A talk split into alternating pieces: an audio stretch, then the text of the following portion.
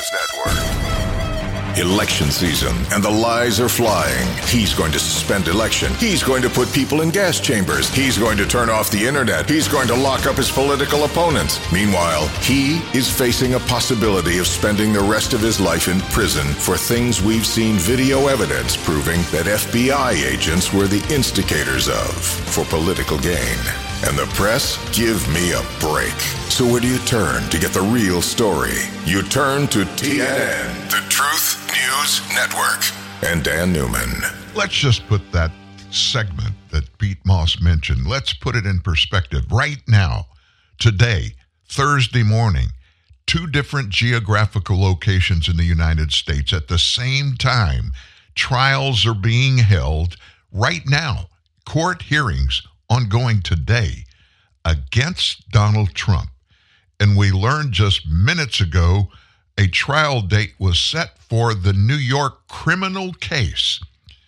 It'll come up for trying in March. This will be the first former president in U.S. history that will be tried for a criminal act. Just think about that. Of course, down in Atlanta, Georgia, the DA is facing a judge right now to determine if her actions with her employee regarding stuff that had nothing to do with Donald Trump and what he is being tried down there for, if it messed up the whole prosecution and whether Fani Willis is going to be able to continue prosecuting Donald Trump down there. Can you believe all of this is happening at the same time? And it's just months before a presidential election. Nobody can credibly say that this is not every bit about get Trump. Keep him from being on the ballot. Put him in jail. Don't let the American people, the probably 70 million plus Americans, that, if given the chance, will vote for Donald Trump, don't give them the chance to vote for who they want, or don't give them the chance to vote against Donald Trump if they don't want Donald Trump. This will be, if this all stands, the first time in U.S. history where bureaucrats in the Department of Justice and Justice Departments state by state will actually determine the outcome of a U.S. presidential race and election. Think about that. Wow. It feels like Friday to me. What about you? I don't know why. I can't even come up with a reason. Yesterday, Valentine's Day, let me just tell you, Marianne and I celebrated our 49th wedding anniversary. We went to one of our favorite restaurants and we sat there, we laughed, we saw friends that we hadn't seen in a long time and the place was packed and it was a joyous time. And we celebrated. There aren't a whole lot of relationships, marriage relationships, that last 49 years. I consider myself to be a blessed man. God bless me with a woman that has put up with my stuff for 49 years. God bless her today, Marianne. I love you dearly. Let's get cranking and let's pick up the pace just a little bit, huh? With Christina Aguilera.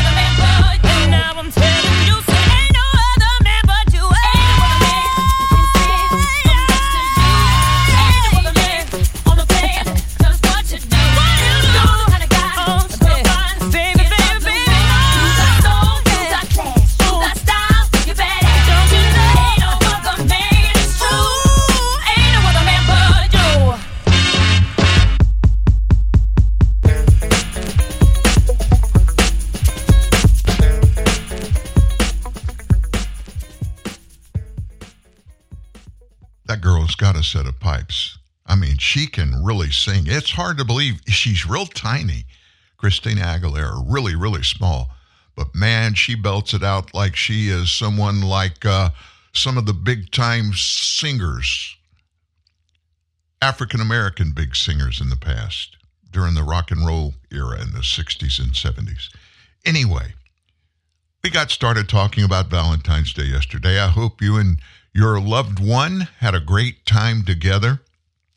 Valentine's Day is special enough, but being our 49th anniversary just made it even more special, me and Marianne. I'm a blessed man. I keep saying that over and over again, and it's not because I'm going to forget it, because there's no way I'm going to forget it, but because it is so rich and so deep and so amazing. I just feel like I'm a blessed guy. And I want to tell everybody about it. Well, let's get on to politics. How about that? There's a lot of that going around. it seems like every day we're devoured by more and more and more bad news coming out from Washington, D.C., and the mainstream media from around the world. They all seem to be marching, all of the leftist media, they seem to be marching to the same drumbeat. You know what I mean? I mean, it comes out, there's stories that leak first thing this morning, and an hour later, the same story shows up on another left leftist media outlet and so on throughout the day. It's as if they're coordinated. That couldn't be really happening, could it? I think we we all know better than that. It is happening. And so, what do they come up with this morning? On Wednesday's broadcast yesterday of CNN News Central, Representative Mike Quigley, who's a Democrat from Illinois, he stated that, and I'm going to quote him, the fact that this is an extraordinarily strong economy is one key factor in recent wins by Democrat candidates in recent special elections in Ohio, Wisconsin, and New York. Quigley said, quote, I think you have to look beyond just that special election in New York to the recent elections in Ohio and Wisconsin. I think the fact that the economy is very strong and the fact that when choice is on the ballot, Democrats win all add to this. And I do think, he said, the fact that Speaker Johnson shot down the opportunities to address the issue he said was so important. We had opportunities. The secretary and the president have asked for thousands of more border guards and changes in asylum policy, only, I think, under orders from candidate Trump that Speaker Johnson shot down. And he wasn't through yet. Quigley added this As we remember, it's the economy, stupid. That was the line we always learned from. I think the fact that this is an extraordinarily strong economy, and again, the issue of choice is out there. I think those are all factors in the American people leaning Democratic. So, do you really agree with Congressman Mike Quigley? Or do you, like me, when I heard what he said, and really, I believe he believes what he said is true. But you know what? Here's a guy that makes a minimum of $175,000 a year. That's what he gets paid as a congressman. That's his base pay. He's got a massive spending account and also a bunch of campaign dollars. And somehow they always seem to slip a little spending for things other than campaign.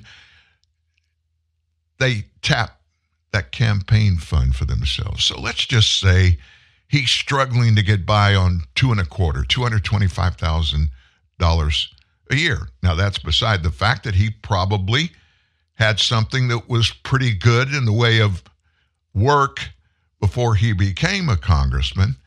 So there's no telling how much he's got in his back pocket and in his bank account. Oh, and it doesn't even consider what most congressmen and congresswomen end up getting after they're elected by milking the system. Things like insider trading, information on stocks, big good information on stocks, usually at least a couple of days before the big news comes out to the general public. So, Mr. Quigley wants you and I to believe that he is objective. Oh man, I'm up here and I'm watching these elections, and man, the Democrats are giving the American people what they want. The economy is so good. People are running to the polls to vote for Democrats because they want more of this. I don't know one single person, other than those that are filthy rich, that would agree with Mr. Quigley saying this is an extraordinarily strong economy. And that's one factor why Democrat candidates are winning all these special elections. Just because you think something's right, sir, doesn't make it right. And just because you think something's wrong doesn't make it wrong. It is what it is. Facts matter. And this is not a great economy. It's not. All the new jobs that have been created by Joe Biden, the majority of the real jobs in that number come from people going back to work after his COVID pandemic lockdown. That's one part. The other part is, and we covered this story yesterday with actual facts and numbers, the large majority of the new people in the workplace are low paid illegal immigrants that have milked the system when they came across here illegally. And Joe Biden has slipped the opportunity for many thousands, tens and thousands of those illegals to get jobs that were formerly held by either immigrants that are here legally or people that are here illegally, but they come every year during harvest time. Harvest time out in southwest California, part of Arizona.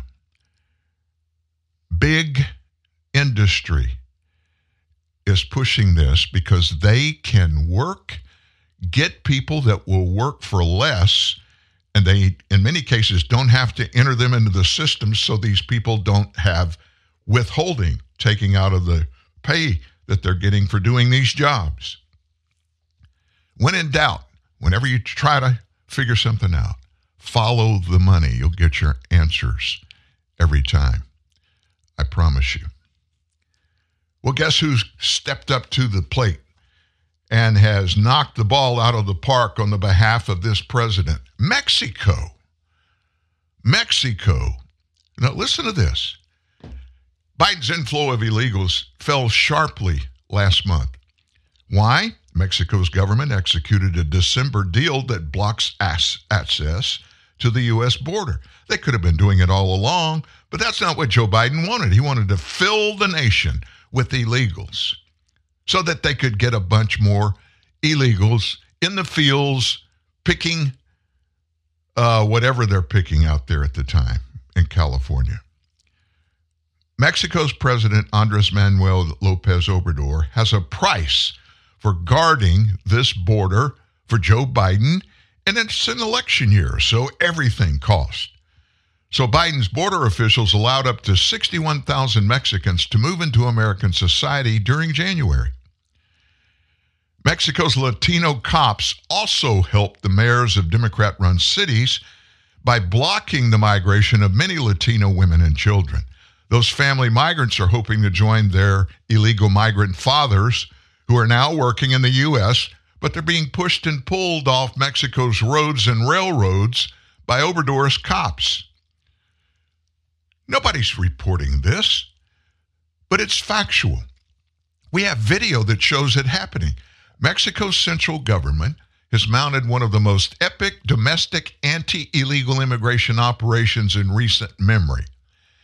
At Biden's apparent urging, the Mexican army, National Guard, Mexican immigration officers rushed into the northern borderlands just after Christmas. And with Mexico State Police, they began rounding up tens of thousands of migrants in Piedras Negras and many other cities. They force fed these thousands into a, something like a conveyor belt of government buses and planes, delivering them to Mexico's farthest southern states along the border with Guatemala, especially to the cities of Villahermosa and Tapachula, and block them. They block them there with bureaucracy and new road checkpoints that filter for migrant riders. This is all payback from Obrador to Joe Biden for whatever Joe gave Mexico to just help him out in this election year. In emblematic Piedras Negras, known to the Mexican troops as Zone 47, soldiers early last month were filling 10 buses a day, up to 30 passenger jets, with rounded up migrants. The hardest thing to find in Piedras Negras right now, observed a local journalist, is a migrant. So the results of this Mexican crackdown are by data from the Department of Homeland Security, which released the inflow numbers for January two days ago. The total inflow into the U.S. fell 26% from 371,000 in December down to 273,000 last month, January. And that's despite Biden's insistent that he cannot curb the inflow without legal changes by Congress and more money, money, money, money. There was minimal change in the inflow allowed through the official gates, which are run by DHS's Office of Field Operations. The organized OFO inflow has remained steady at about 120,000 migrants a month since last August. The Mexican decline was seen in the number of migrants who just walked across the border to be picked up by the Border Patrol. That part of this illegal inflow fell by 50% from 251,000 in December to just half that, 125,000 in January. Still, the inflow of Mexicans fell modestly from 57,000 in December to 47,000 in January. So let's just roll all this in together. What's it mean?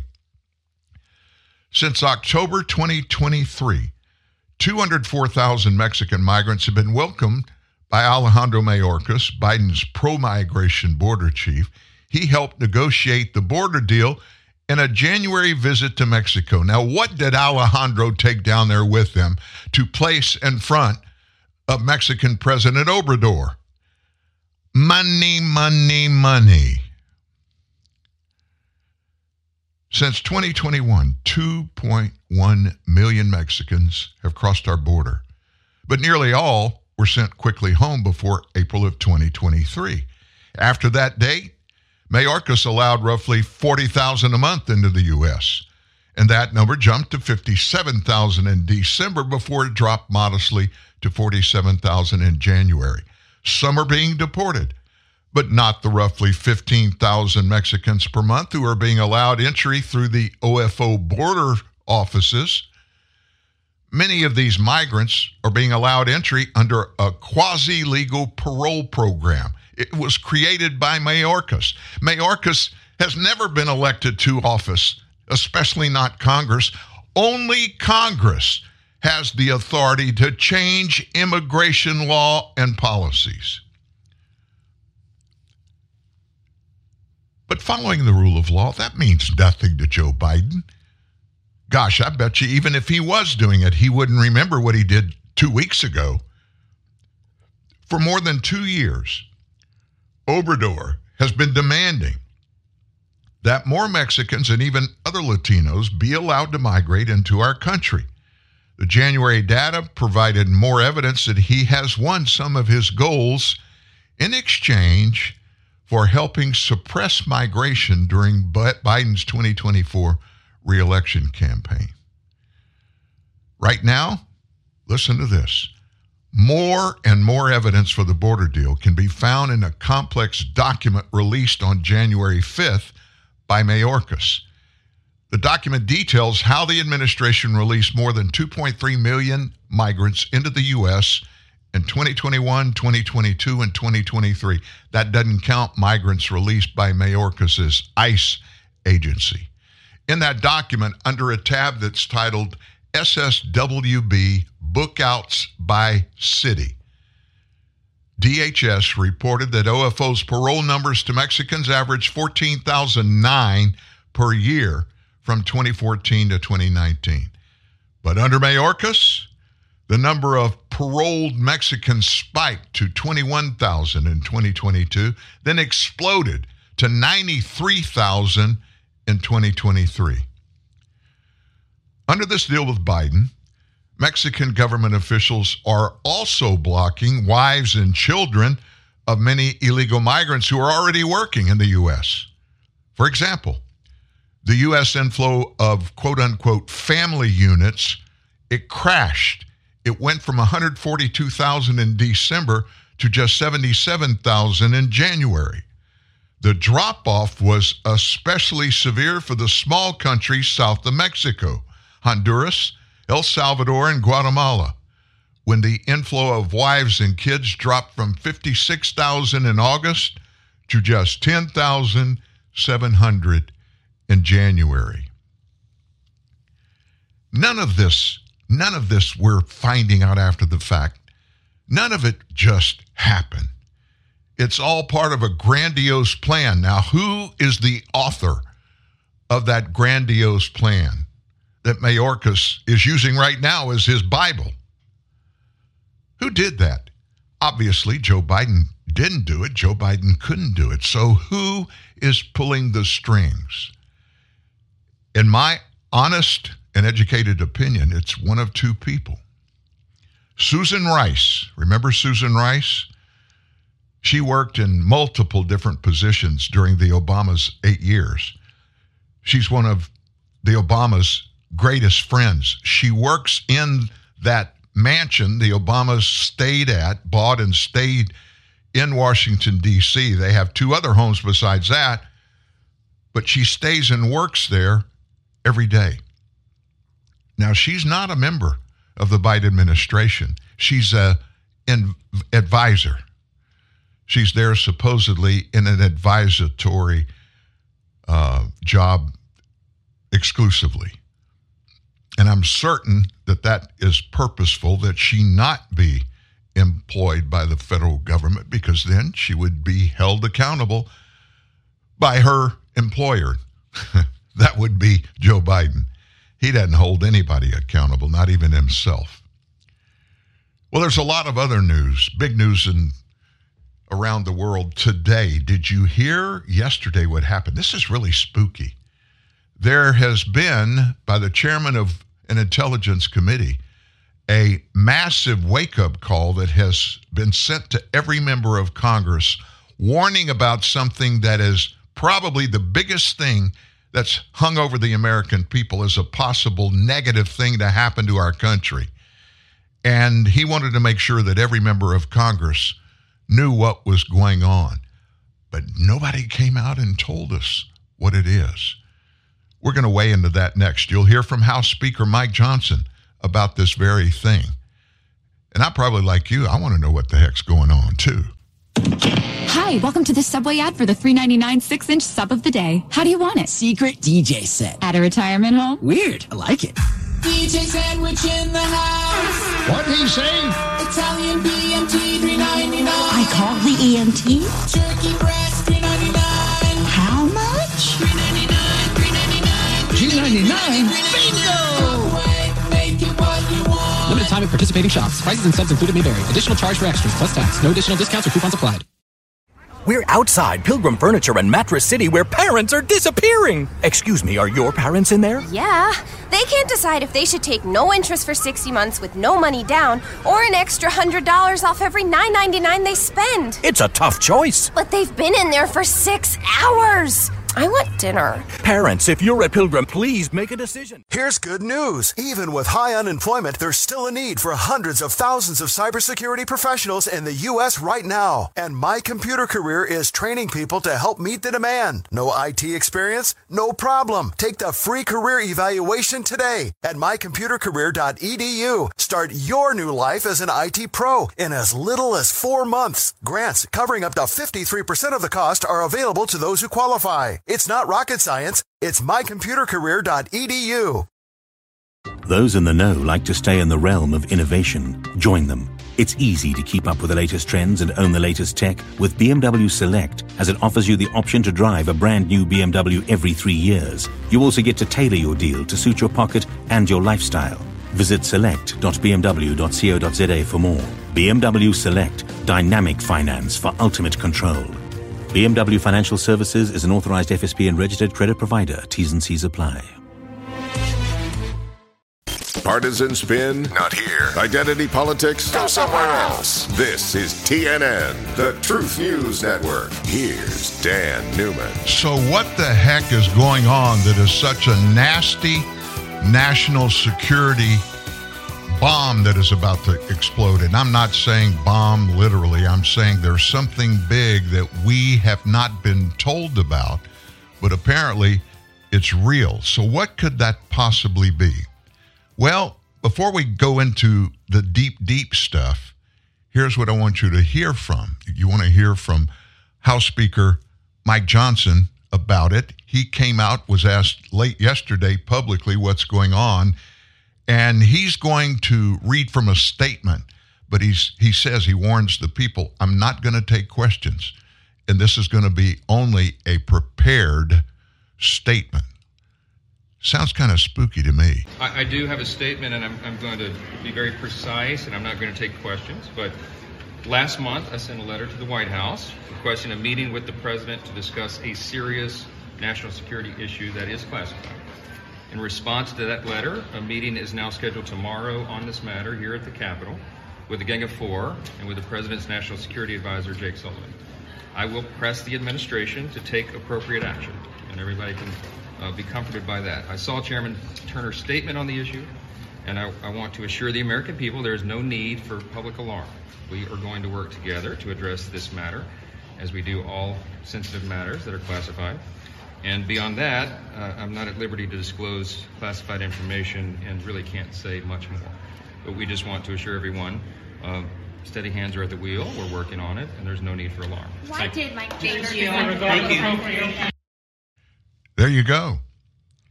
Now, doesn't that make you kind of wonder? There's something big out there. Why won't they tell us what it is?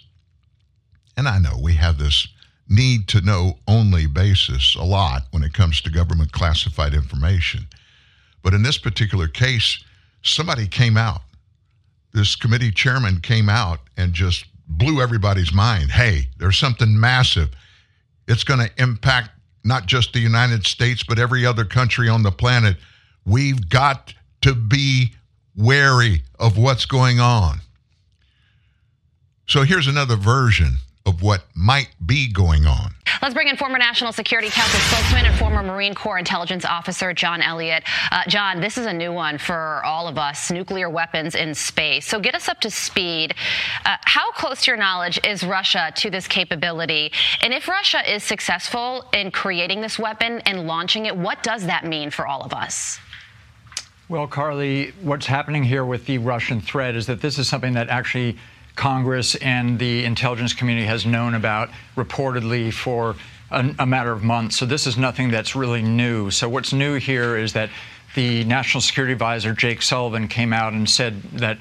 Well, what happened was Mike Turner, who's the Intel Committee chair in the House, said that Jake Sullivan was coming up to brief them and he wanted to have Biden declassify all the materials there.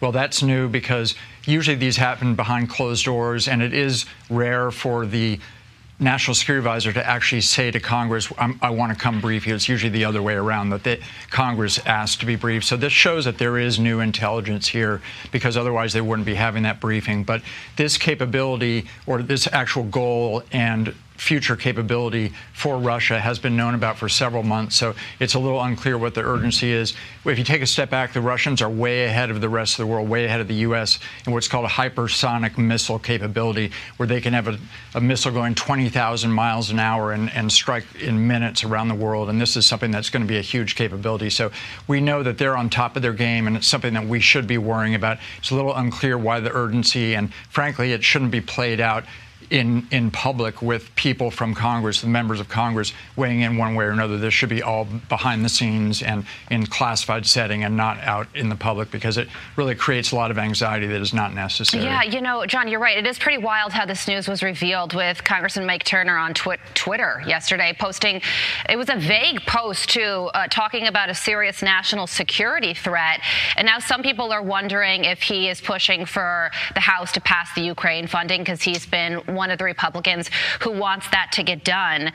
At the risk of making you guess, uh, what do you think this new uh, intel would be that would cause him to post a message like that and raise these alarm bells publicly? Well, I'm personally skeptical that there is any huge new intel. Once again, this is a capability that we've known about.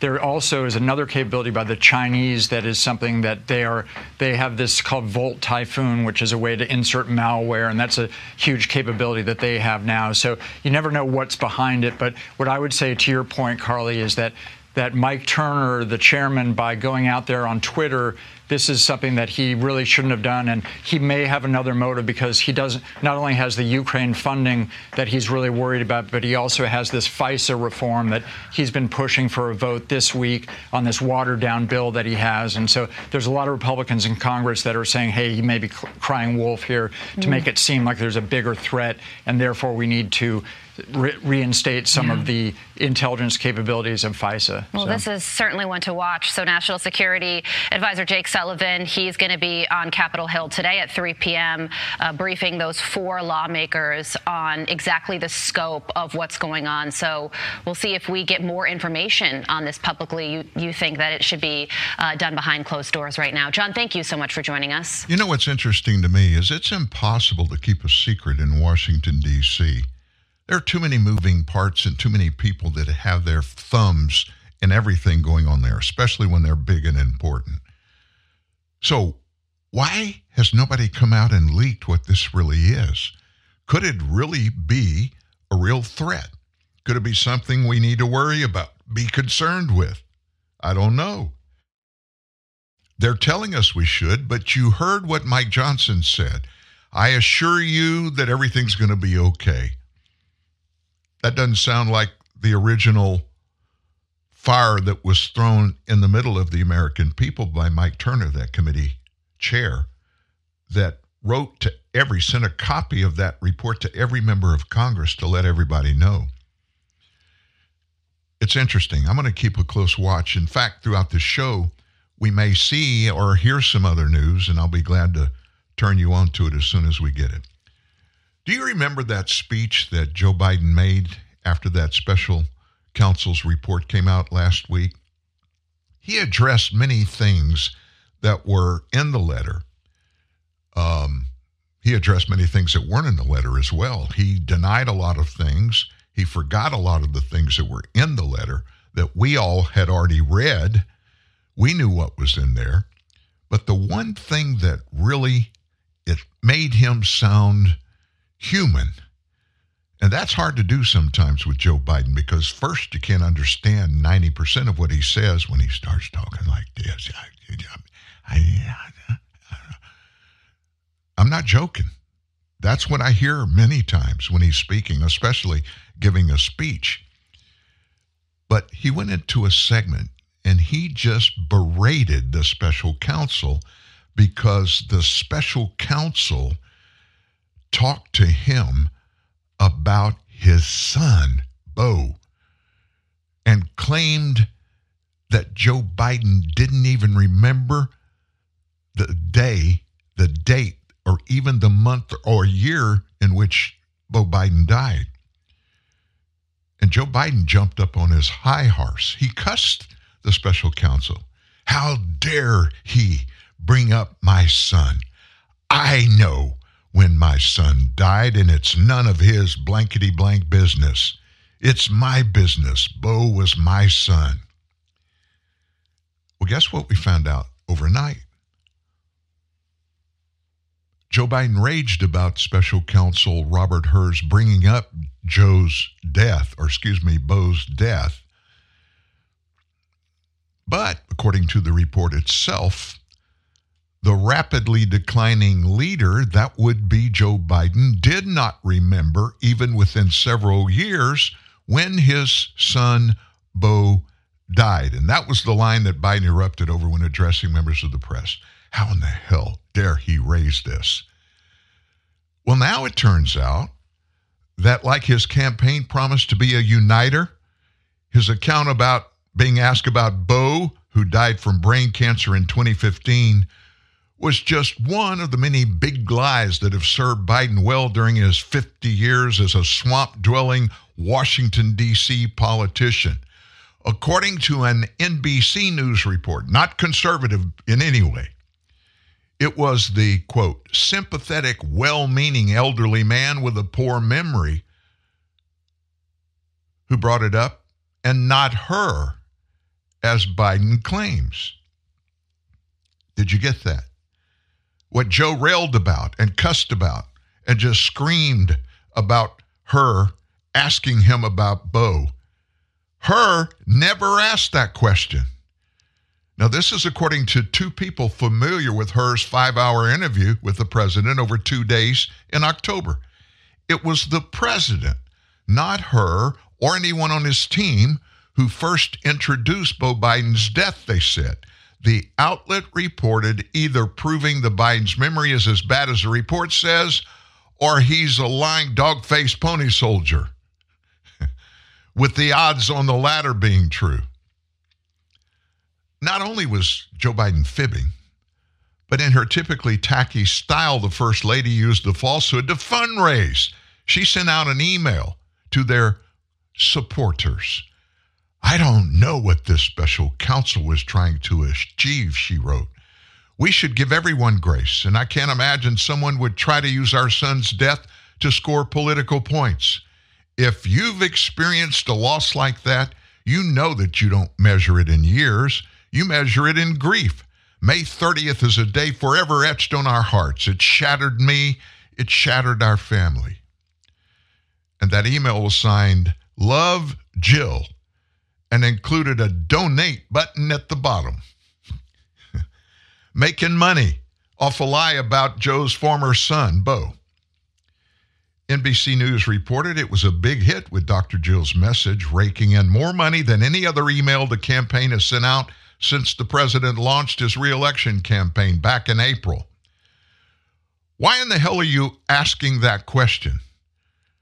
Former Obama Attorney General Eric Holder, another hardened liar, said during an appearance on MSNBC, What does that have to do with the retention of classified documents? Biden raised his son's death after being asked about his workflow at a Virginia rental home from 2016 to 2018 when a ghostwriter was helping him write a memoir about losing Beau to brain cancer that year in 2015. Investigators had a 2017 recording showing that Biden had told the ghostwriter he had found classified stuff in that home, the report says. And again, this is NBC News. Biden began trying to recall that period by talking about what else was happening in his life. And it was at that point in the interview that he appeared confused about when Beau had died. Biden got the date, May 30th, correct, but not the year, NBC said. Now, these things may seem trivial, but understand this in the context of which this is happening and who it's happening to, it's not incidental and it is a critical thing it just doubles down on the facts now that Joe is mentally complicated. I can't even think of a nicer word to say, but he is losing his cognitive understanding and realization. Nobody will question that now. And I don't care how many Democrats get up and pontificate about that, it's not going to change. It is what it is. I happened to watch yesterday a string of Biden responses talking to media folks back just three years ago. Today's Joe Biden is nowhere near the Joe Biden from three years ago. And even then, remember, his campaign staff, they kept him off the the stage, campaign stage running around the nation, they kept him in the basement and he would give speeches from the basement of his home. That's because they couldn't trust him to go out and even then because he always swings from the hills and gets off script whenever he gets going and gets energetic. And that's when he lies the most. And there are dozens and dozens and dozens of examples of him doing that. This is not the same Joe Biden. And I don't care what Real Clear Politics, what their consensus poll shows that Donald Trump is only 1.1 percent ahead of Joe Biden among the American people. That's hogwash. 80% of Democrats want Joe not to run. That's never happened in an incumbent Democrat's life running for reelection. Never one time, 80%. Now, there are some polls that put it back down some, you know, way back down some, 65%. We're not talking about 65% of Republicans. We're talking about Democrats. People aren't stupid. We can look at, read, listen to, and watch for ourselves, and we can determine how we feel about anybody, not just Joe Biden. Facts matter. Facts matter. And we've got to understand. We've got to get a hold of the facts. We've got to grab the facts, never let them go, use them to help us make educated choices and decisions, sometimes on many things that we really don't understand everything about them, but at least we've got a sense from what we're hearing, what we're watching, what we're seeing and reading for ourselves. That's what leadership is about. It's not about getting nasty, spreading allegations, demeaning your political opponents, hoping to beat them up by telling a bunch of lies. He doesn't trust the American people, Joe Biden. He doesn't trust any of us. And he calls us MAGA. Speaking the truth, the left doesn't want you to hear. TNN, the Truth News Network.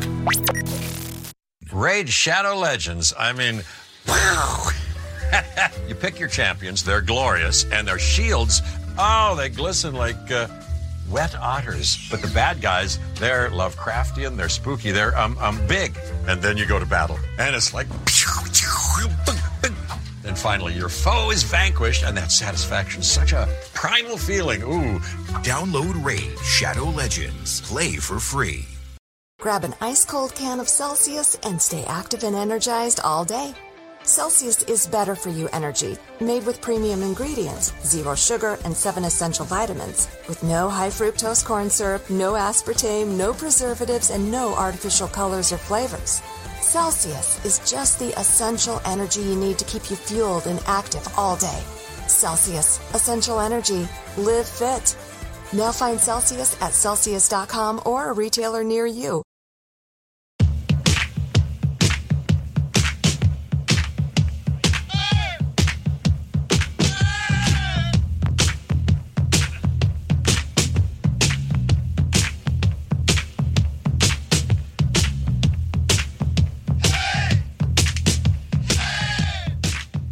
Talking about Barack Obama, let's go back a little bit. Let's talk about something that we found out yesterday was happening when Joe Biden was vice president, Barack Obama was president. Many Americans have suspected for a long, long time this has been going on. And Lord knows former President Trump has for years been telling anybody who would listen Barack Obama's CIA spied on Trump associates and those associates cooked up the Russian collusion hoax in a political espionage campaign that was designed to cripple the duly elected leader of the United States when he took office. Independent journalists Matt Taibbi and Michael Shellenberger, remember them? We saw them as those whistleblowers, the IRS and FBI whistleblowers, and they opened the door to all kinds of political wrongdoing with evidence proving it was happening. Those two, Taibbi and Shellenberger, exposed the infamous Twitter files. They joined reporter Alex Gutentag for an explosive sus- Substack report. They cited multiple credible sources, and the sources claimed that the United States intelligence community, including the CIA, illegally mobilized foreign intelligence agencies to target Trump advisors long before the summer of 2016. Until now, the official story has been that the FBI's investigation began after Australian intelligence officials told U.S. officials that a Trump aide had boasted to an Australian diplomat that Russia had damning material about Democrat presidential candidate Hillary Clinton. The truth is, the U.S. Intelligence Committee asked the Five Eyes Intelligence Alliance to surveil Trump's associates and share the intelligence they got with U.S. agencies. Now, this is from a source close to a House Permanent Select Committee intelligence investigation. The Five Eyes nations, those are the United States, the United Kingdom, Canada, Australia, and New Zealand. So, after Public and Racket had been told that President Barack Obama's CIA director, you remember who that was? John Brennan, had identified 26 Trump associates for the Five Eyes to target. And this comes from a, a, source that confirmed the Intelligence Committee had identified them as people to quote unquote bump. That means make contact with or manipulate. They were targets of our own intelligence committees and law enforcement, targets for collection and misinformation. Here's what a report says, and I'm quoting Unknown details about the FBI's investigation of the Trump campaign and raw intelligence related to the uh, Intelligence Committee's surveillance of the Trump campaign are in a 10 inch binder that Trump ordered to be declassified at the very end of his term. This is according to Public and Racket, which is a news outlet. If the top secret documents exist proving these charges, they are potentially proof that multiple U.S. intelligence officials broke laws against spying and election interference. The British Government Communications Headquarters, GCHQ, the UK's equivalent of the National Security Agency, according to Taibbi, lied when they claimed it first became aware of suspicious interactions between figures connected to Trump and known or suspected Russian agents back in 2015 as a result of, uh oh, incidental collection. yeah, right. Taibbi said this Instead, the U.S. Intelligence Committee asked its foreign allies to target 26 members of Trump's team, possibly to justify the FBI's investigation. They were making contacts, bumping Trump people going back to March of 2016. They were sending people around the UK, Australia, Italy, the Mossad in Italy. The MI6 was working at an intelligence school they had set up. So, according to Jesse Watters, Fox News. One of the bumped was likely former Trump campaign staffer George Papadopoulos, who later pled guilty to lying to federal investigators in the middle of a probe in which he was approached while abroad by operatives who offered dirt on Democrat challenger Hillary Clinton. Foreign spies didn't discover evidence of Trump Russia collusion and turn it over to the feds, Watters said on prime time foreign spies were assigned by Obama's CIA to create a false impression of collusion. That to trigger an FBI counterintelligence investigation. Obama's CIA worked with Hillary's foreign agents in London to hatch the hoax, the Russia hoax, which led to the FBI investigation, the illegal wiretapping, and the General Mike Flynn sting on formerly Twitter, now X, Papadopoulos noted he wrote all about it in his bestseller, Deep State Target How I Got Caught in the Crosshairs of the Plot to Bring Down President Trump. All roads lead to London and Rome, he stated. They always did. Time to get Brennan, Obama, Special Counsel Durham, and former Attorney General Bill Barr in front of Congress, Papadopoulos said in a separate post. All of this is laid out from beginning to end in Papadopoulos' book, Deep State Target. If the journalist's report is proven to be true, all of the above, everybody we just mentioned, are guilty of high treason. High treason, and that's defined in the Constitution. That's high treason, stated one user. What Obama did was worse than all the Russia collusion charges they threw at Trump that none of stuck on. The hoax was a smokescreen, worse than anything on January 6th. This is another Twitter fumer that is hacked off big time. People must go to jail. So, said a third when tweeting, Obama is the real insurrectionist. The same agency that had 51 intelligence officers swear that Hunter Biden's laptop wasn't real when they knew it was.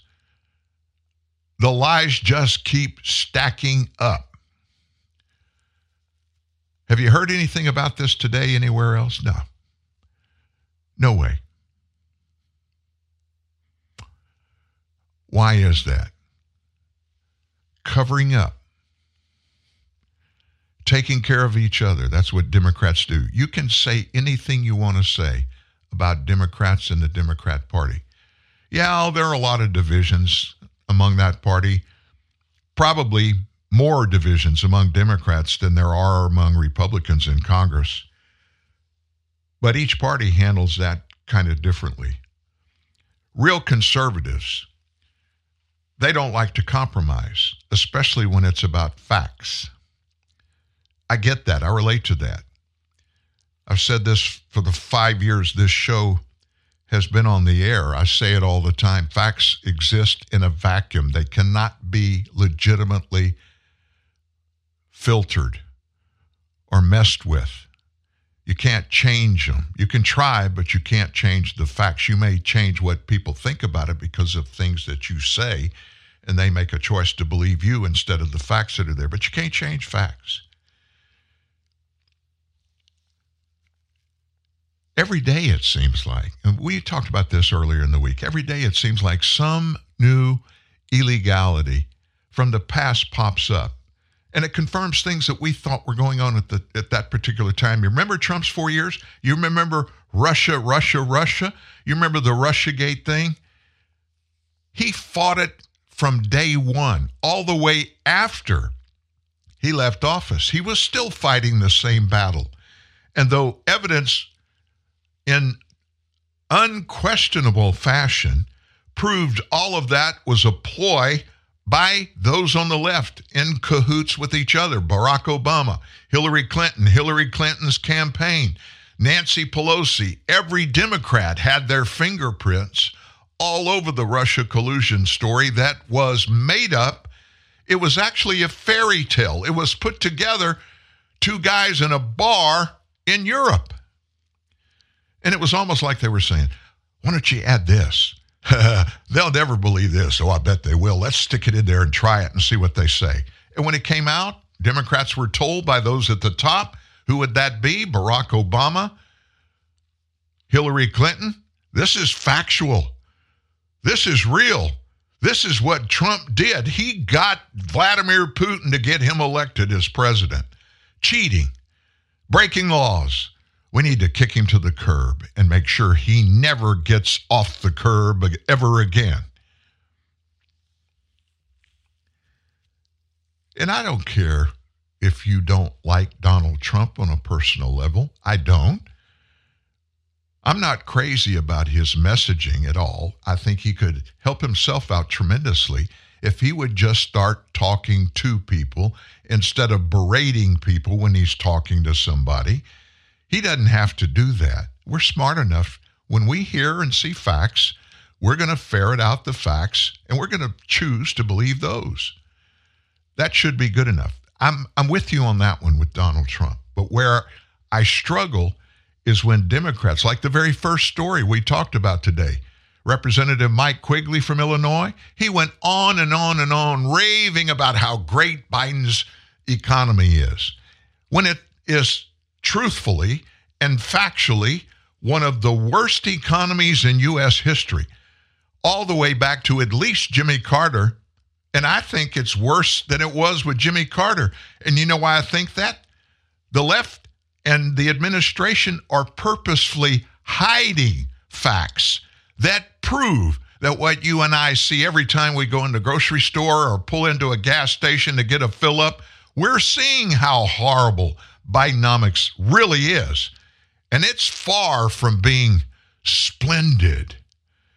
As Congressman Quigley said yesterday on MSNBC, there are people that actually believe that. They look at their own checkbooks, they look at their refrigerators, the aftermath of going shopping for groceries, and they can't buy as much as they did three years ago with the same money. That's called inflation. Inflation is the worst thing that can happen to the U.S. economy. I don't care who's president at the time, because American citizens, the ones that pay all these tax dollars into the government, we have to spend more to get the same stuff. And we didn't have the more to spend. So what we've got to do is find ways to pay for it that we normally wouldn't do, like credit cards. The credit card debt in the United States is monumentally, it's not just a little bit more than ever. It's far more than it's ever been. Why is that? People aren't stupid. People understand when you have big credit card bills, they get bigger really quick. You're using them because you don't have money to buy what you need to get. So you use the credit card kind of pushing it back in time until you can figure out another way to pay for it because what you're making on your job, what you made three years ago, even with some cost of living increases, isn't enough to pay the same bills. And Quigley's out there crowing about Bidenomics and how great it is. Oh my gosh. Let's move on.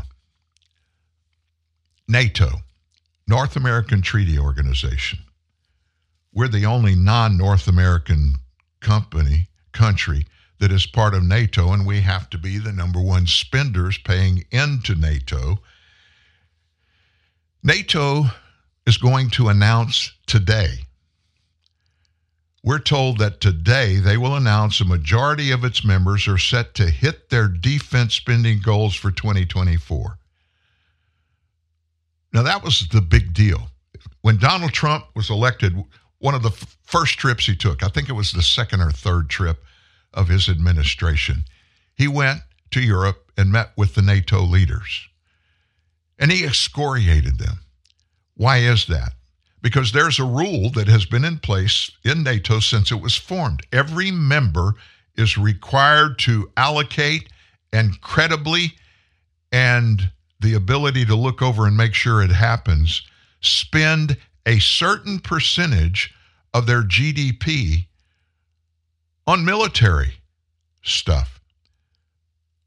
A certain percentage. Why is that? Because the structure of NATO says if any foreign nation goes after, attacks, or invades, or does anything militarily to any member of NATO, they're doing so mandates that every other member of NATO join that NATO member to beat that foe that came after one of the NATO countries.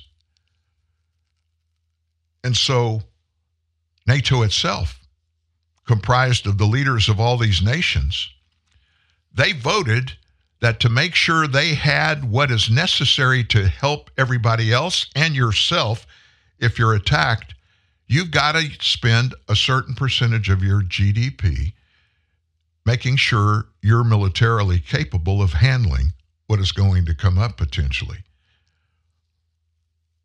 Biden went over there, not Biden. Trump went over there and met with them, and he excoriated them because not another country beside the U.S. was paying, had been paying since the beginning what they were supposed to pay. And almost immediately, they all began to ante up. Some of them not yet to the full percentage they're supposed to. But when Trump left office, they were far closer to the requirement than ever before, and NATO had a lot of money that it could use in case of an all out war. Well, when Joe Biden took office, you know what he said. Ah, oh, don't worry about that. That was Trump. He doesn't know what he's talking about.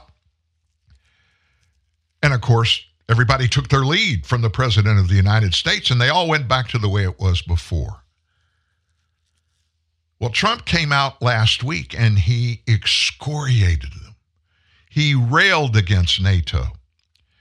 It's estimated that 18 of the 31 NATO members are now, they promised, since Trump came out a week or two ago and blasted them, they announced they will hit their minimum goal of spending 2% of total GDP on their defense budgets for this year, compared roughly to one third of the alliance who hit that goal last year. And that's according to three alliance officials. Trump warned in a speech on Saturday, last Saturday, that he would tell Russia to do whatever the hell they want to members if they don't pay their share, should he win a second term. And when Donald Trump said that, Democrats in Congress, they just went nuts. Did you hear what Trump's out there saying? He's supporting Putin. They don't want you to know the facts. They want you to hear what they want you to hear and just trust that they're telling you the truth. NATO expects about two thirds of allies to hit 2% in 2024. Two thirds, 67%. Had never been there except after Trump went and busted their chops and told them, the United States is not going to bail you out. If you get busted and get in a war, if you're not paying your fair share, we're not going to help you. Trump has long had issues with NATO members and their failure to meet their spending goal, feeling the U.S. was footing too much of the bill, and we always have. The U.S. is the largest financial backer of NATO, EU officials said that NATO members are working to hit their numbers once more. Once more. That means they were when Trump was in office and then they went, oh, don't worry about it. And they're doing this in preparation for a second Trump presidency. NATO members will also try to put importance on issues Trump finds the most pressing, like China and terrorist threats, and win over his good graces. There's a lot of talk about Trump. What's the best way to handle the future President Trump? One senior NATO diplomat said.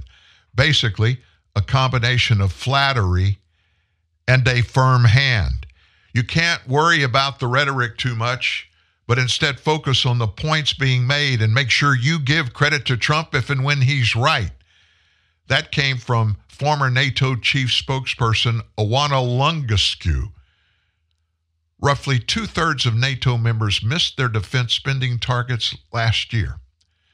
NATO was busted until I came along, Trump said. This is Saturday in a rally. He said, Everybody's going to pay. They said, Well, if we don't pay, are you still going to protect us? I said, Absolutely not. And they couldn't believe my answer. One of the presidents of a big country, he stood up and he said, Well, sir, if we don't pay, and we're attacked by Russia, will you protect us? Trump replied, You didn't pay. You're delinquent. No, I would not protect you. In fact, I would encourage them to do whatever the hell they want to, Trump said. Now, compare that little back and forth to what Barack Obama and Joe Biden did when the king of Syria started executing their own citizens by gassing them. He killed thousands, just gassed them, whole towns, villages. And Obama came out publicly you can't do that. That's genocide. We cannot allow genocide to happen in any country, especially when its own government is killing innocent men, women, and children you better not do that again, Bashar Assad. That's our red line in the sand. Bashar Assad said, Yeah, right. That's Barack Obama and Joe Biden. They ain't going to do nothing. And he was right. So he kept on gassing. Barack Obama never did anything. Never, when Assad immediately stepped across Obama's red line, Obama didn't do anything. Joe didn't do anything. And it continued. Bashar Assad, president of Syria, killing his own people. wow. This just came out. It's kind of a follow up to that veiled threat, a cryptic remark by President Joe Biden. It appeared to some to have some ominous overtones. I don't know if you noticed it. On Tuesday, the Senate moved to pass the $95 billion foreign aid package, having dropped all pretenses that it was a border bill. They sent it to the House, where Speaker Johnson has indicated it has little chance of even getting a vote. And that, of course, makes him a man with a target on his back, which is what makes Biden's remarks all the more curious. I don't know if you heard this. I heard it when Biden said it. He was wrapping up a news conference attacking Trump and Republicans and demanding that House lawmakers fall in line. And then he made this one statement in the middle of just going off on MAGA Republicans and the Republican Party. And he said this May God protect our speaker. May God protect our speaker. Words which were peculiar considering the nature of his spiel. Biden then promised to return to answer questions later on before he shuffled off, leaving some to wonder whether his strange reference to Johnson and the Almighty was just another gaffe from the senile leader or something more menacing. For Republicans in Congress who think they can oppose funding for Ukraine and not be held accountable, history is watching. Failure to support Ukraine will never be forgotten. Biden ran it earlier after showing up an hour late to address the Senate's passage of that bill, which is, at the time and at this time, still his top priority. While some ex formerly Twitter users mocked Biden's exit without even taking a question, on a matter of such great importance to him and the uniparty establishment, others speculated it was a dark message to Johnson. That's the way I took it. It sounds like a threat. Johnson stands at the cusp of becoming the most hated man in all of D.C., as well as in Brussels and Kiev. Then Joe Biden went to X, formerly Twitter, to call Johnson to give the bill a vote without the implied threat. There's no question that if our bipartisan national security bill was put to a vote in the House, it would pass. And the Speaker knows it. This is the President tweeting. I call on him to let the full House speak its mind, not allow a minority of extreme voices to block this bill from ever being voted on. There's no question it would pass, he said. You know, our adversaries have long sought to create cracks in the alliance. The greatest hope of all those who wish America harm is for NATO to fall apart. And you can be sure that they all cheered when they heard Donald Trump, when they heard what he said. Biden said, I know this. I will not walk away. I can't imagine any other president walking away.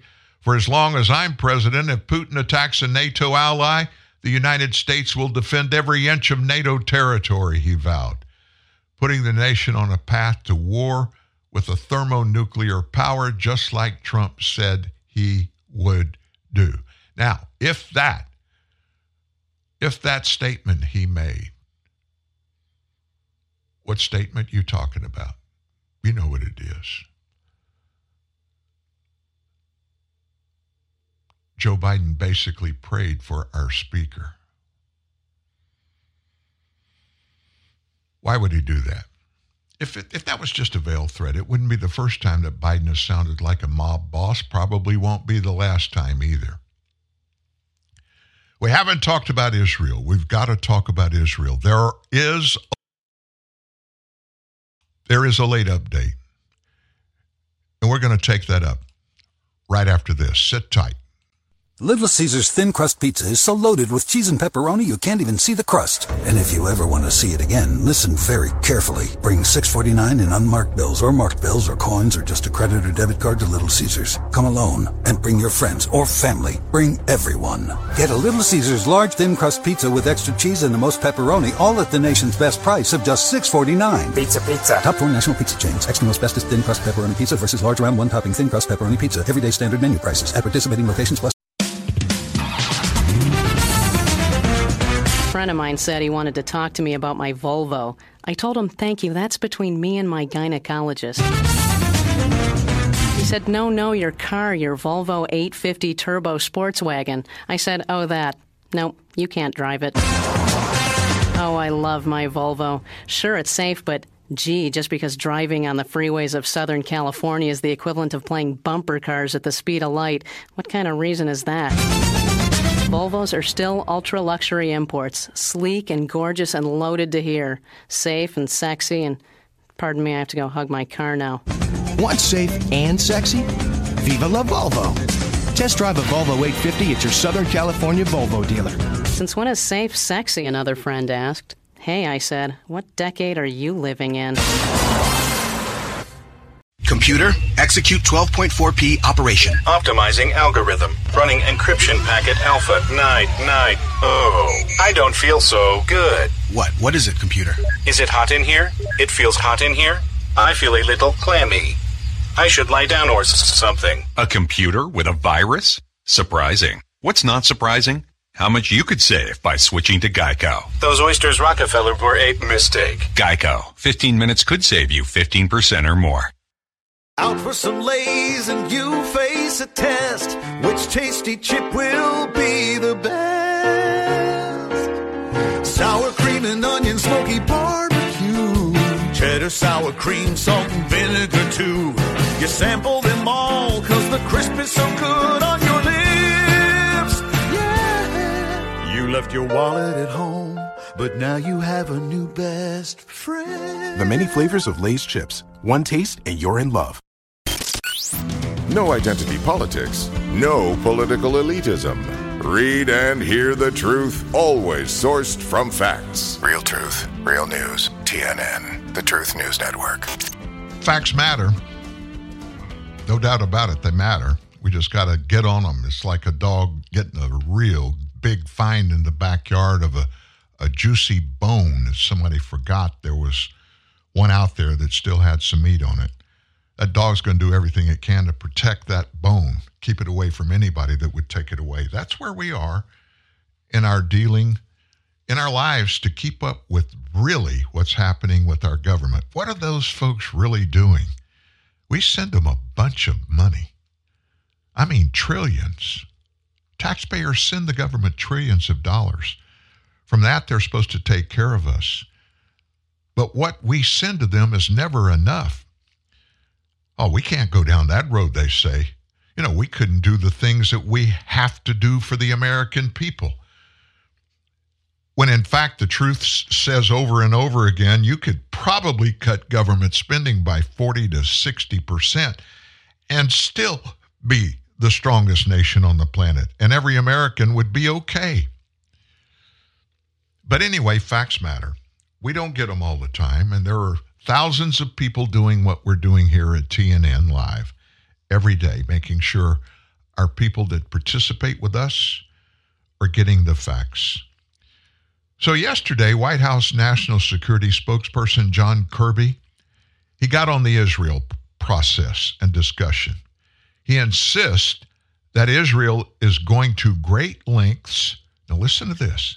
He's saying Israel is going to great lengths to minimize civilian casualties in its war on the Hamas terror organization. So this came out in Tuesday's daily press briefing.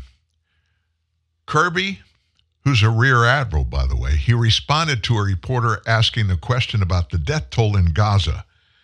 And he gave an answer that seemed to suggest that the U.S. military wouldn't do as much to protect civilians. An answer that he may wish that he could take a mulligan on.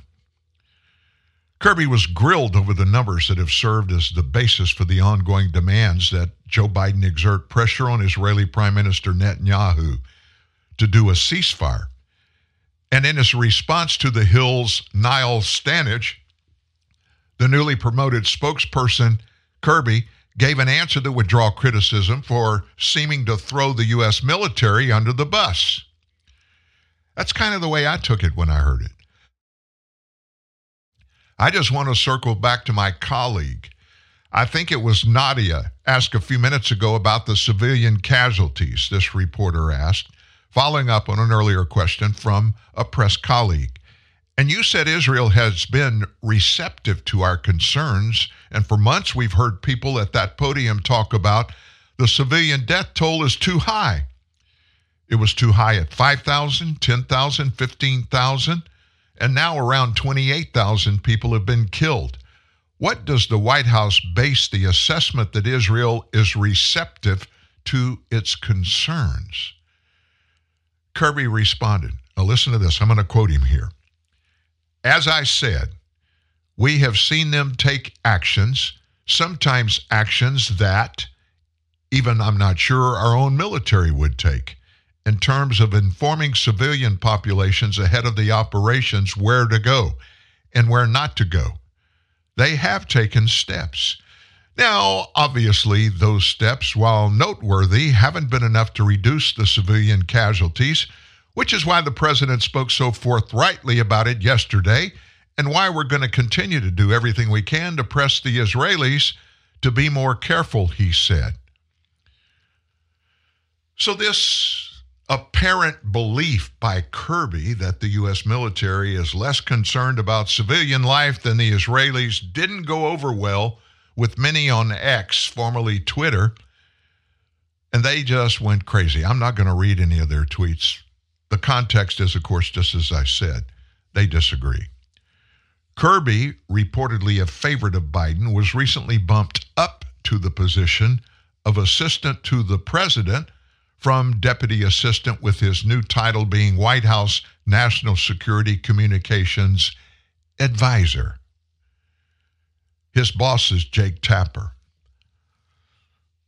I threw up a little bit in my mouth when I said the name Jake Tapper, thinking about him having anything to do with anything in government. He is a number one loser, always has been. He's a yes man.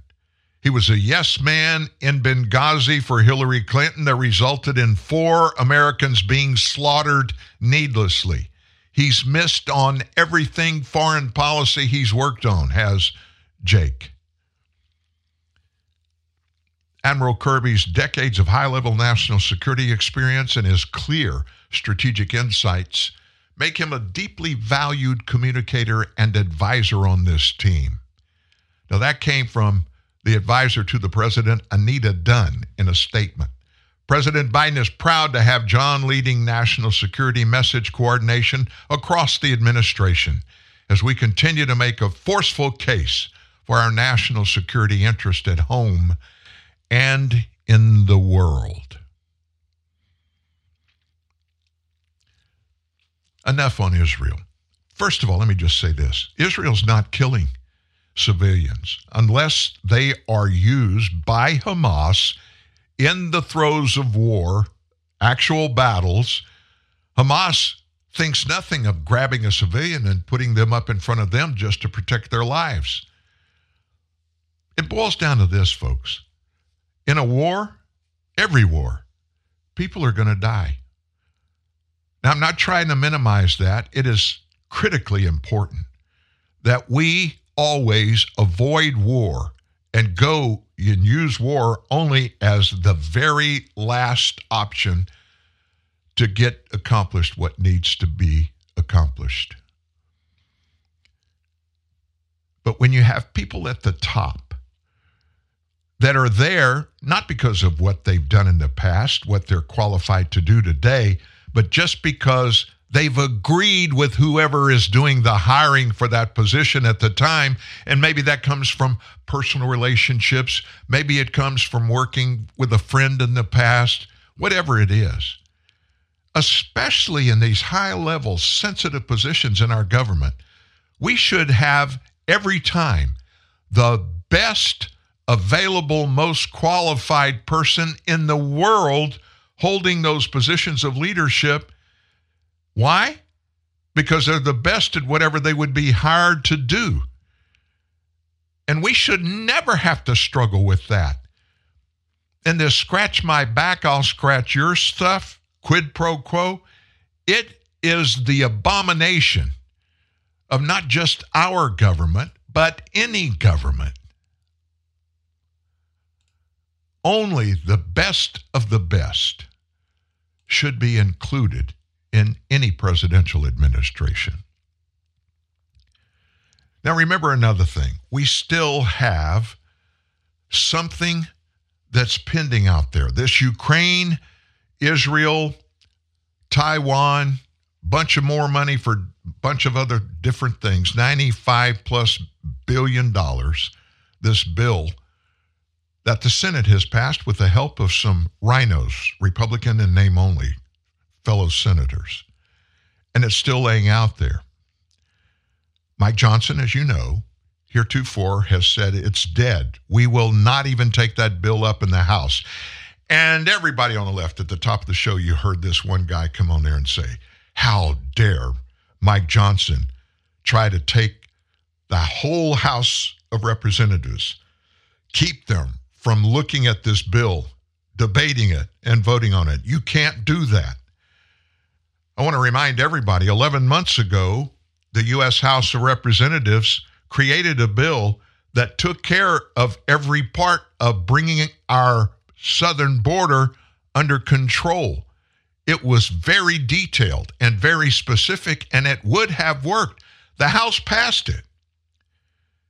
They sent it over to the U.S. Senate. You know where it is today? 11 months ago, they sent it over to Chuck Schumer, the majority leader in the Senate. It's still laying on Chuck's desk. He hadn't even thought about presenting it to the Senate. So, what's the difference? Why is it such a big deal when Mike Johnson, he wants to thwart the will of the representatives of the people? He's got to take this bill and put it on the floor to be discussed and voted on. No, he didn't.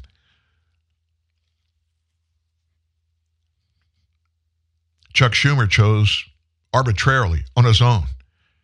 He was not going to bring that other bill that would have taken care of everything.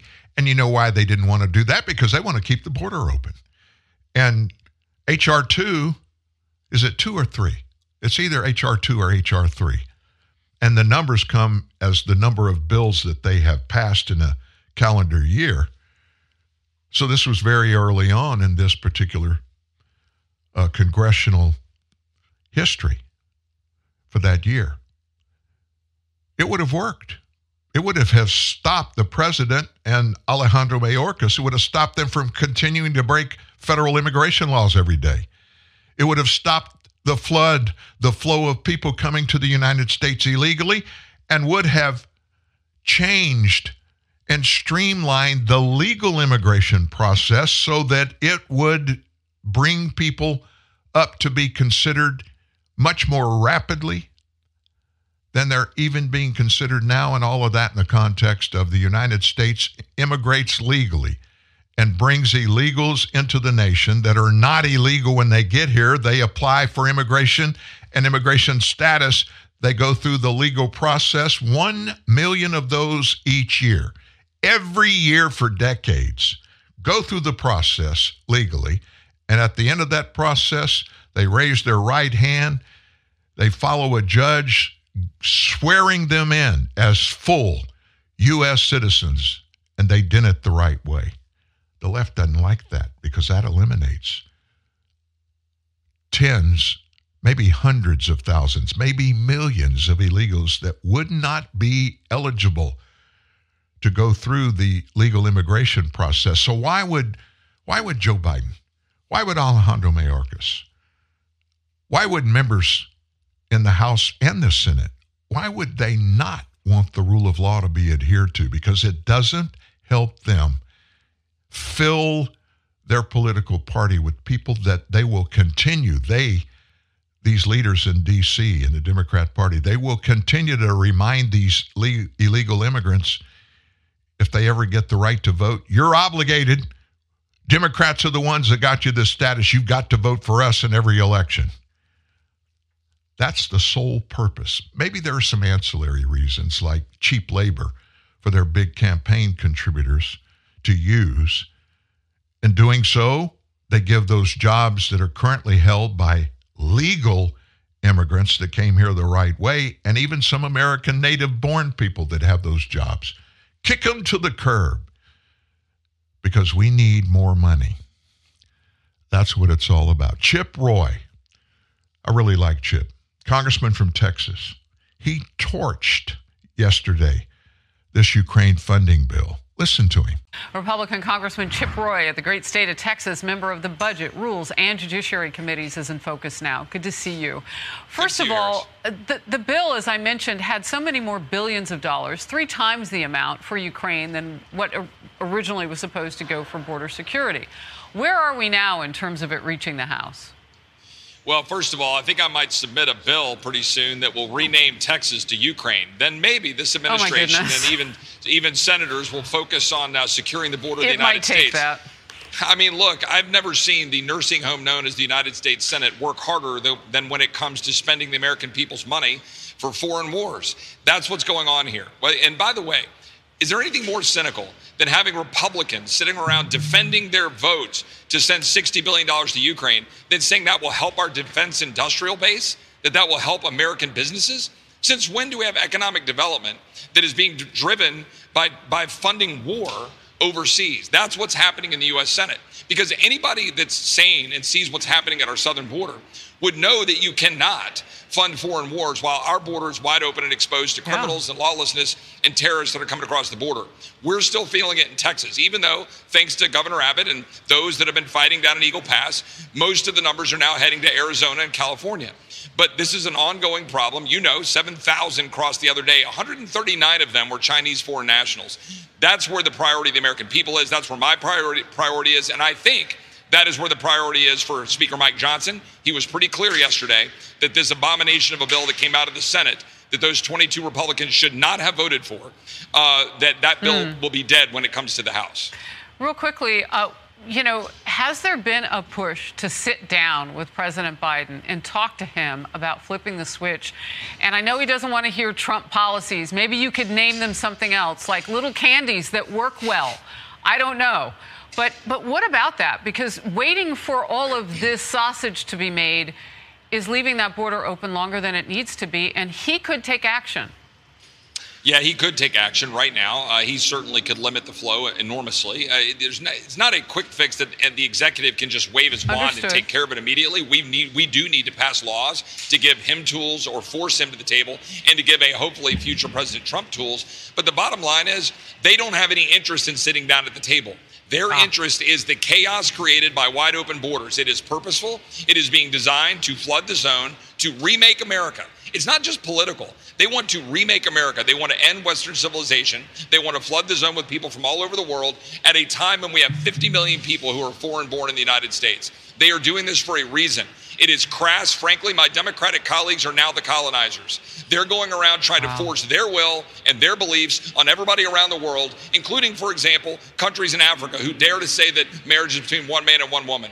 These Democrats are radicals. They want to remake our country, and they're doing it right now at our southern border. Republicans need to lock arms and stand up and defend the border instead of just preaching about the border and campaigning on it. They need to stand up and do something about it. And those 22 Republicans who voted for that bad bill, abomination of a bill, should be ashamed of doing this to the American So- people, perpetuating open borders while funding the border security of Ukraine, Taiwan, and Israel. Congressman, uh, the impeachment of the man whose responsibility it was to I- implement the laws on the books with immigration. Republicans now are set to tee up a second vote now tonight, aiming to impeach Secretary Alejandro Mayorkas. One week ago, they first voted narrowly, and that failed. This time, They'll have an additional vote with House Majority Leader Steve Scalise back from cancer treatments, thank the good Lord. And Foreign Affairs Committee Chair Mike McCaul of Texas was on with me yesterday. Watch. Why can't you fire this man? Why, why didn't the Republicans get it done? Why didn't you? Well, we, we're, we're going to on Tuesday. Steve Scalise is coming back. I'll be a floor manager in the trial. This man is the architect of destruction, uh, and he has caused the chaos knowingly, uh, not not uh, it really by design, not by accident. Well, it's Tuesday, and now it's Tuesday night. Tell me about this evening. Yeah, well, number one, we got to get everybody into town. We've got this storm blowing up to the northeast. We got to make sure everybody comes into town so that we have the 216 boats that will be needed for us to get that done. Uh, God bless Steve Scalise. You're exactly right. I, I fought cancer at MD Anderson. That's where Steve is fighting cancer, and we're all praying for him. And I'm glad that he's coming back and he's going to stand up because he knows what we need to do. And it's not just political. This is important. Alejandro Mayorkas needs to be held accountable. He deserves to be the second cabinet secretary impeached because he has been endangering the American people while flagrantly violating his oath to defend the laws of the United States. And you know what? We're going to get those votes. Whether it happens tonight or tomorrow, we're going to get those votes because he needs to be impeached. And you know what? We will see what happens. But I want to give a shout out to my great team. Uh, they're the ones that put forward the first articulation of the reasons to impeach Alejandro Mayorkas in 2021, almost three Wow. years ago. We made the case then. We knew it, and we are nine months into this administration, and we've been making the case ever since. Well, you've and I it hope on the impeachment program. managers will do the job. Yes, I have. We you- talked you- about it here. Yep, we have, and and that that bit that you shared about your health, God bless you too. Yeah. I'm, I'm glad Yeah. you're doing well. All right, sir, we will talk to you on the flip side of a nighttime impeachment vote on the Secretary of Homeland Security.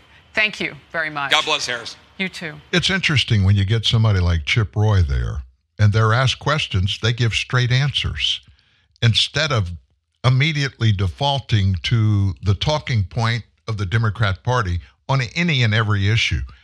One thing we see, they are all in it together.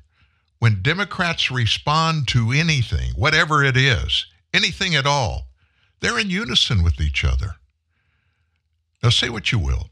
There's something to be said for that.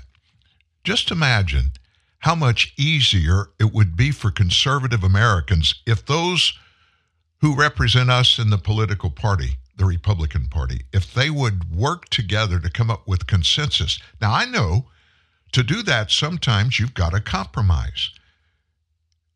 It's like this there are 435 members of the U.S. House of Representatives, 100 in the Senate.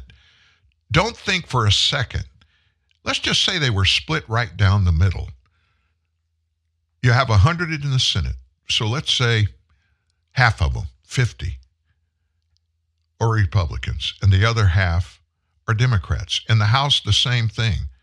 Half of 435. You'd have to split one person in half. But nevertheless, you know where I'm going with this if everybody that is like minded, not 100% like minded, but on the foundational purposes of it all, wouldn't it be smart if we could agree that we're not going to every time agree with everything with everybody? This time, we may get what we want, all of what we want. Next time, it may be all of what they want. Or it could be both times we each get half of what we want. Wouldn't it be wonderful if that's the way it worked? Democrats have got that figured out. Republicans, eh, not so much. Little Caesars thin crust pizza is so loaded with cheese and pepperoni you can't even see the crust. And if you ever want to see it again, listen very carefully. Bring $6.49 in unmarked bills or marked bills or coins or just a credit or debit card to Little Caesars. Come alone and bring your friends or family. Bring everyone. Get a Little Caesars large thin crust pizza with extra cheese and the most pepperoni, all at the nation's best price of just $6.49. Pizza, pizza. Top four national pizza chains. Extra most bestest thin crust pepperoni pizza versus large round one topping thin crust pepperoni pizza. Everyday standard menu prices at participating locations plus. Sorry about that. That break had already been played. I hit the wrong button. You never do that, though, do you? Well, here's the right button. Hi, welcome to the Subway ad for the $3.99 6-inch sub of the day. How do you want it? Secret DJ set. At a retirement home? Weird. I like it. DJ sandwich in the house. What'd he say? Italian BMT three ninety nine. I call the EMT? Turkey breast Bingo! Limited time at participating shops. Prices and subs included may vary. Additional charge for extras plus tax. No additional discounts or coupons applied. We're outside Pilgrim Furniture and Mattress City where parents are disappearing. Excuse me, are your parents in there? Yeah. They can't decide if they should take no interest for 60 months with no money down or an extra $100 off every $9.99 they spend. It's a tough choice. But they've been in there for six hours. I want dinner. Parents, if you're at Pilgrim, please make a decision. Here's good news. Even with high unemployment, there's still a need for hundreds of thousands of cybersecurity professionals in the U.S. right now. And My Computer Career is training people to help meet the demand. No IT experience? No problem. Take the free career evaluation today at mycomputercareer.edu. Start your new life as an IT pro in as little as four months. Grants covering up to 53% of the cost are available to those who qualify. It's not rocket science. It's mycomputercareer.edu. Those in the know like to stay in the realm of innovation. Join them. It's easy to keep up with the latest trends and own the latest tech with BMW Select, as it offers you the option to drive a brand new BMW every three years. You also get to tailor your deal to suit your pocket and your lifestyle. Visit select.bmw.co.za for more. BMW Select, dynamic finance for ultimate control. BMW Financial Services is an authorized FSP and registered credit provider. T's and C's apply. Partisan spin? Not here. Identity politics? Go somewhere else. This is TNN, the Truth News Network. Here's Dan Newman. So, you know, somebody we don't talk much about for obvious reasons Congressman Eric Swalwell from California. Every once in a while, we take a look see and see what's happening there because, after all, these guys, him and uh, a couple of others in California, they're always seeming to find their way into the media, front page and headlines and interviews. Not because they're special, just because they're probably Democrats and they serve in the California contingency. Well, Swalwell's in the news today. He's running a reelection campaign, as is everybody in office in the U.S. House of Representatives. Every two years, they have to run again. And Swalwell's facing an election in November. He's into the midst of his campaign, and his campaign continues to spend big dollars on things like luxury goods and services, despite the congressman himself being in personal significant debt. And this is all from public records. His campaign spent more than a hundred grand total on yacht services. That's right, yacht, Y A C H T, yachet services, on luxury hotel stays, gourmet restaurants, tickets to sporting events like uh, the Super Bowl, and air travel in just the final three months of 2023. That's according to the Federal Election Commission filing. Swalwell himself had between $30,000 and $100,000 his personal credit card debt, more than 50 grand in student loans at the end of 2022. He takes home a congressional salary of $174,000 a year, alongside a little under 30,000 from consulting work that he does on the side, and that comes from his very own financial disclosure report. His campaign spent about 90 grand on travel expenses. Among these travel expenses are three payments to Burj Al Arab Hotel. Guess where? In Dubai, collectively costing the campaign $1,700. That hotel boasts meals prepared with Michelin starred chefs, a private beach, luxury suites. Burj Al Arab's website describes the hotel as a global icon of Arabian luxury. Other high end hotels Swalwell's campaign paid for included the Times Square Edition, Austin Proper Hotel, and the number one hotel, San Francisco. All three hotels brand themselves as luxury lodging. His campaign spent 47,000 on air travel. His campaign was well fed during the final 3 months of last year patronizing high-end restaurants. They spent nearly $3,000 at Charlie Palmer's El Presidente Four Seasons Bourbon Steakhouse, Joe's Seafood in Washington, D.C. between October and December of 2023. Swalwell's campaign cut checks to numerous other restaurants during the fourth quarter of 2023. In addition to food and travel, Swalwell's campaign also spent funds on sporting tickets. December 4th, his campaign bought $1,560 worth of tickets at the stadium where the Philadelphia Eagles play. The campaign also paid $5,364 to Fan Experiences LLC. That's a company that provides accommodations for sporting events like those held by the NFL. Fan Experiences website says that it organizes an average of 5,000 hotel room accommodations annually for the Super Bowl in the city where that event is occurring that year. Swalwell took pictures of himself at the Super Bowl in Las Vegas on Sunday and published them. His campaign also paid Just Dreaming, a yacht rental service, nearly $17,000 where he held a fundraising event. He's got a history of opulent spending. He does. 2021, his campaign spent its funds at luxury steakhouses, liquor delivery services, bars, limo services, and even a casino, among other things. He's known as a vocal opponent of Donald Trump, supporting efforts to remove him from the ballot, pushing for expanded gun control, he was famously targeted in the mid 2010s in that Chinese espionage operation involving a woman named Fang Fang. That's her nickname. She was his quote unquote confidant, and she had full access to his office in California. Also, she went to Washington, D.C., and worked in Swalwell's offices there. And then the CIA notified the congressman that Fang Fang was probably working for the Chinese Communist Party. And she had full access to everything that Swalwell, as a member of the House of Representatives, got in his possession. I wonder how many others fall into this same kind of category as does Eric Swalwell. Just saying. It's interesting, isn't it? Well, everybody does it.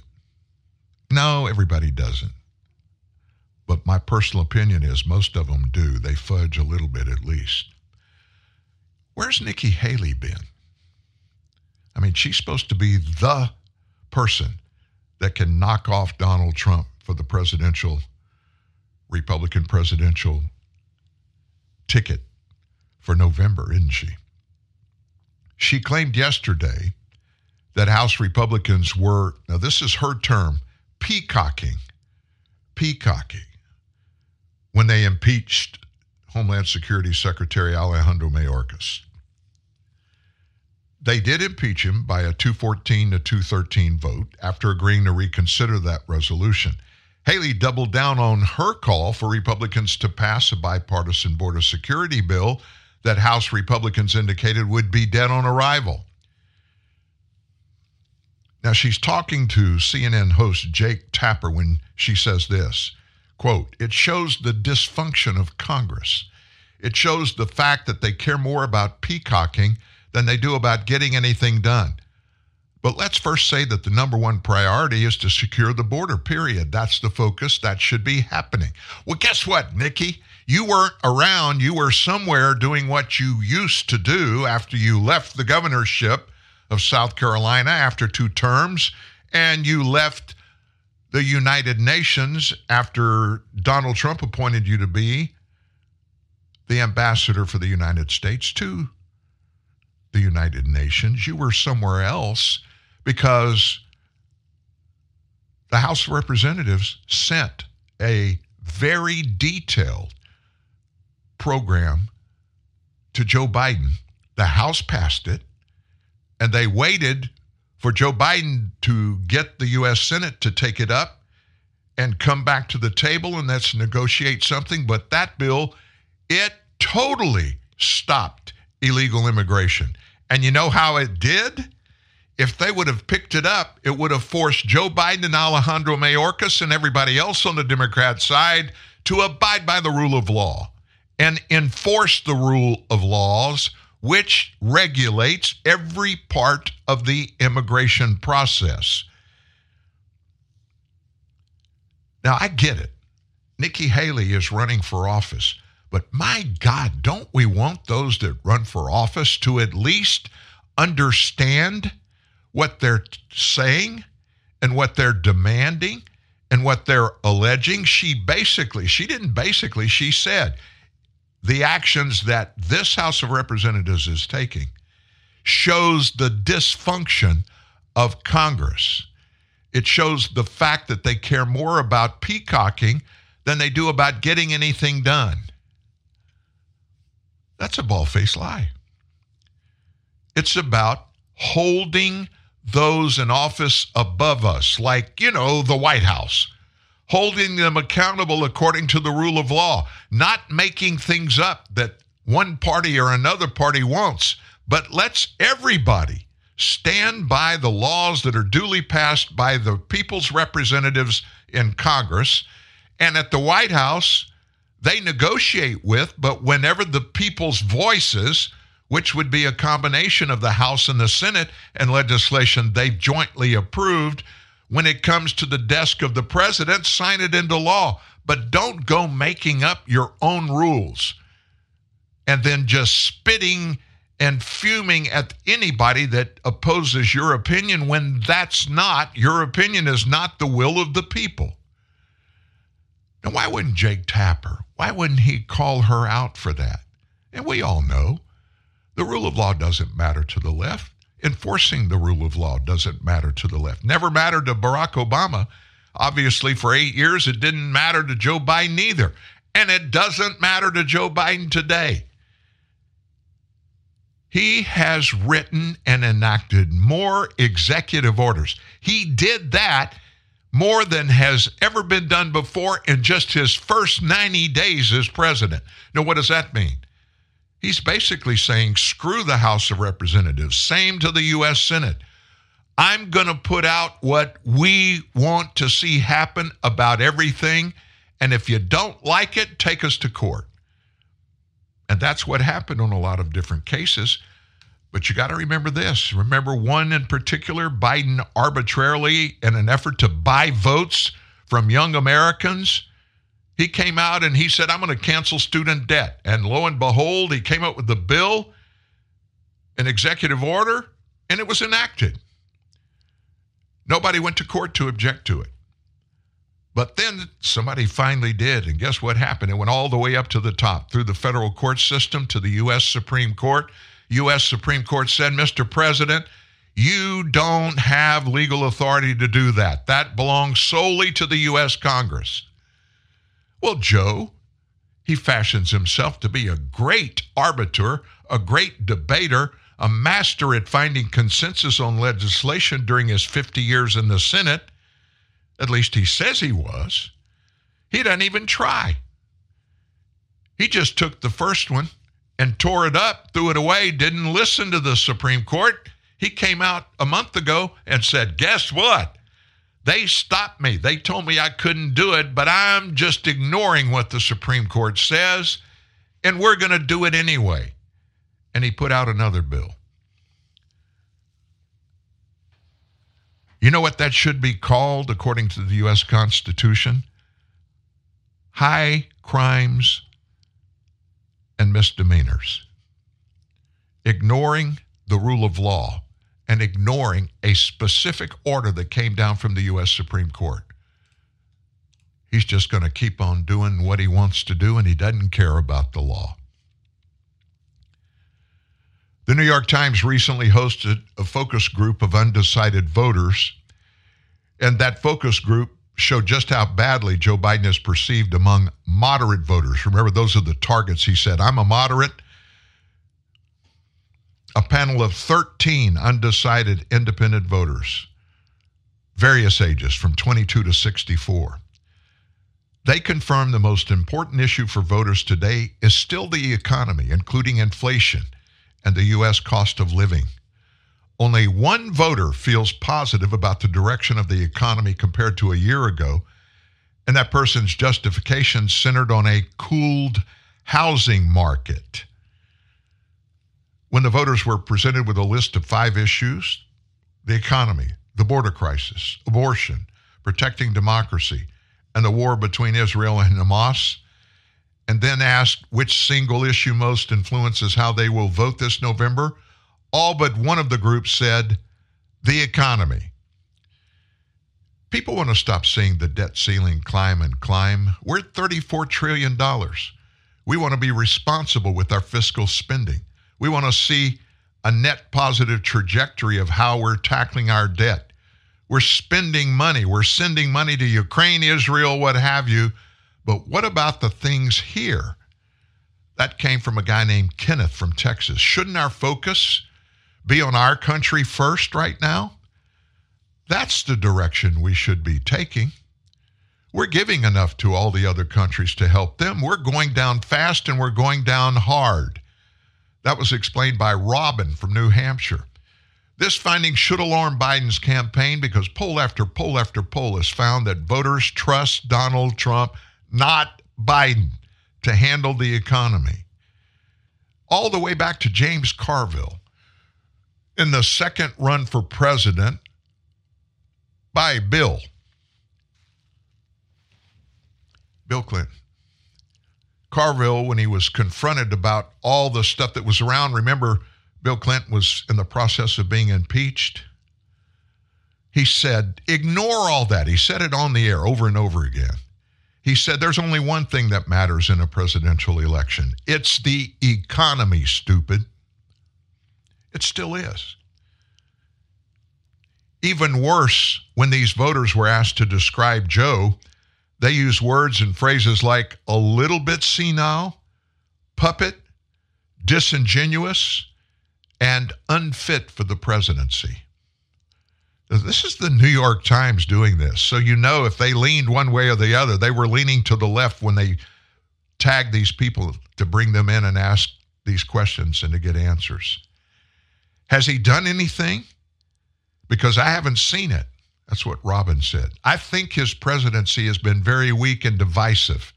That's from Hal from Florida. Yeah, nothing economy wise. That's Kim from North Carolina. Interestingly, the entire focus group agreed they don't want to hear more from Biden about abortion, the issue Democrats believe wins them elections. In the eyes of the voters, these voters anyway, the issue is solved and only a diversion. Now, to be fair, the voters didn't exactly praise Trump either, though they celebrated his ambition, his boldness, his economic policy, and his ability to drive important conversations. The most telling finding of this focus group came last. When asked by the moderator who they would vote for if the election were held today, 11 said Trump, and only two said Biden. Biden, said Megan from Wisconsin, has been a disaster. He's not inspiring, added Henry from Georgia, and he is controlled, said Lorraine from Pennsylvania. That's the New York Times last week, current. So, how do these polls that come out, how do they realistically show that Donald Trump is ahead about 1%? It doesn't sound to me like we're getting the facts. and especially when the New York Times, who, whenever they lean, we know they're going to lean the other way, away from conservatives, away from GOP members and policies and directly in the face of Democrats in the far left. That's food for thought for your weekend. Listen, guys, you need to be, even though we're in the wintertime, and many of you are in the cold, cold, dark places in the United States and other parts of the world that are listening in, make every weekend count. I'm 70 now. I look at weekends, I look at free time, I look at what I do with my free time. I look at it in a different light than I did formerly for so many years. Don't waste any of it. Use it all. Relish every second you're awake. And especially relish every second you're able to go to sleep. Good things happen to good people most of the time. But don't let circumstances control the way you feel about your life. Don't do it. Yeah, sometimes bad things do happen to good people. That's part of life. If you hold your head up and you refuse to be overtaken by anger or hatred or any negative thinking, if you refuse to adopt that, at the end of it all, you're going to be okay. We all are. And I want to thank you for being part of the family at Truth News Network, TNN Live. You're, you're never taken for granted here. You guys, we got another day left. We got a Friday ahead of us. We're going to get together tomorrow morning at 9 o'clock and do this again. I will see you tomorrow morning. Have a great day.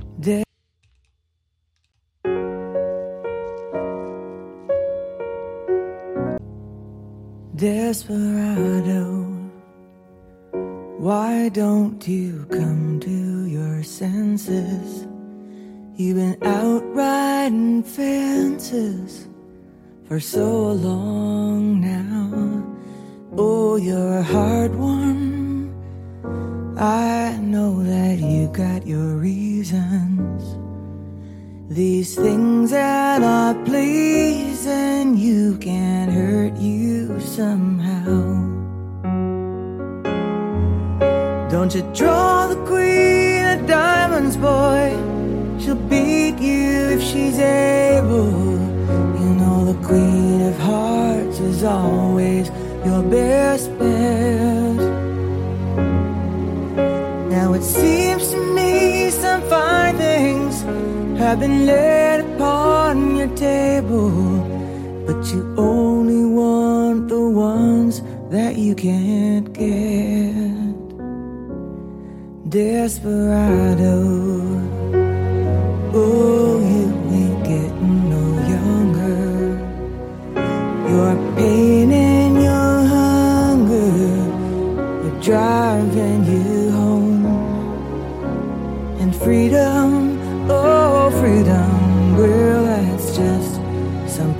talking. Your prison is walking through this world all alone. Don't your feet get cold in the wintertime? Sky won't snow and the sun won't shine. It's hard to tell the nighttime from the day.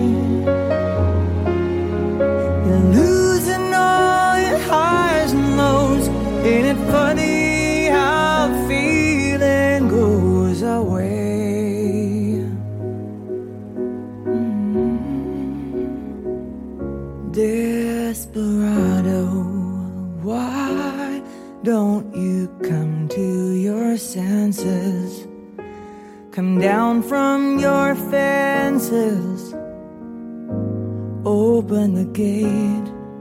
It may be raining, but there's a rainbow above you.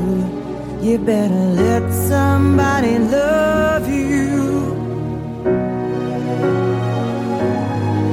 You better let somebody love you. Before it's too late.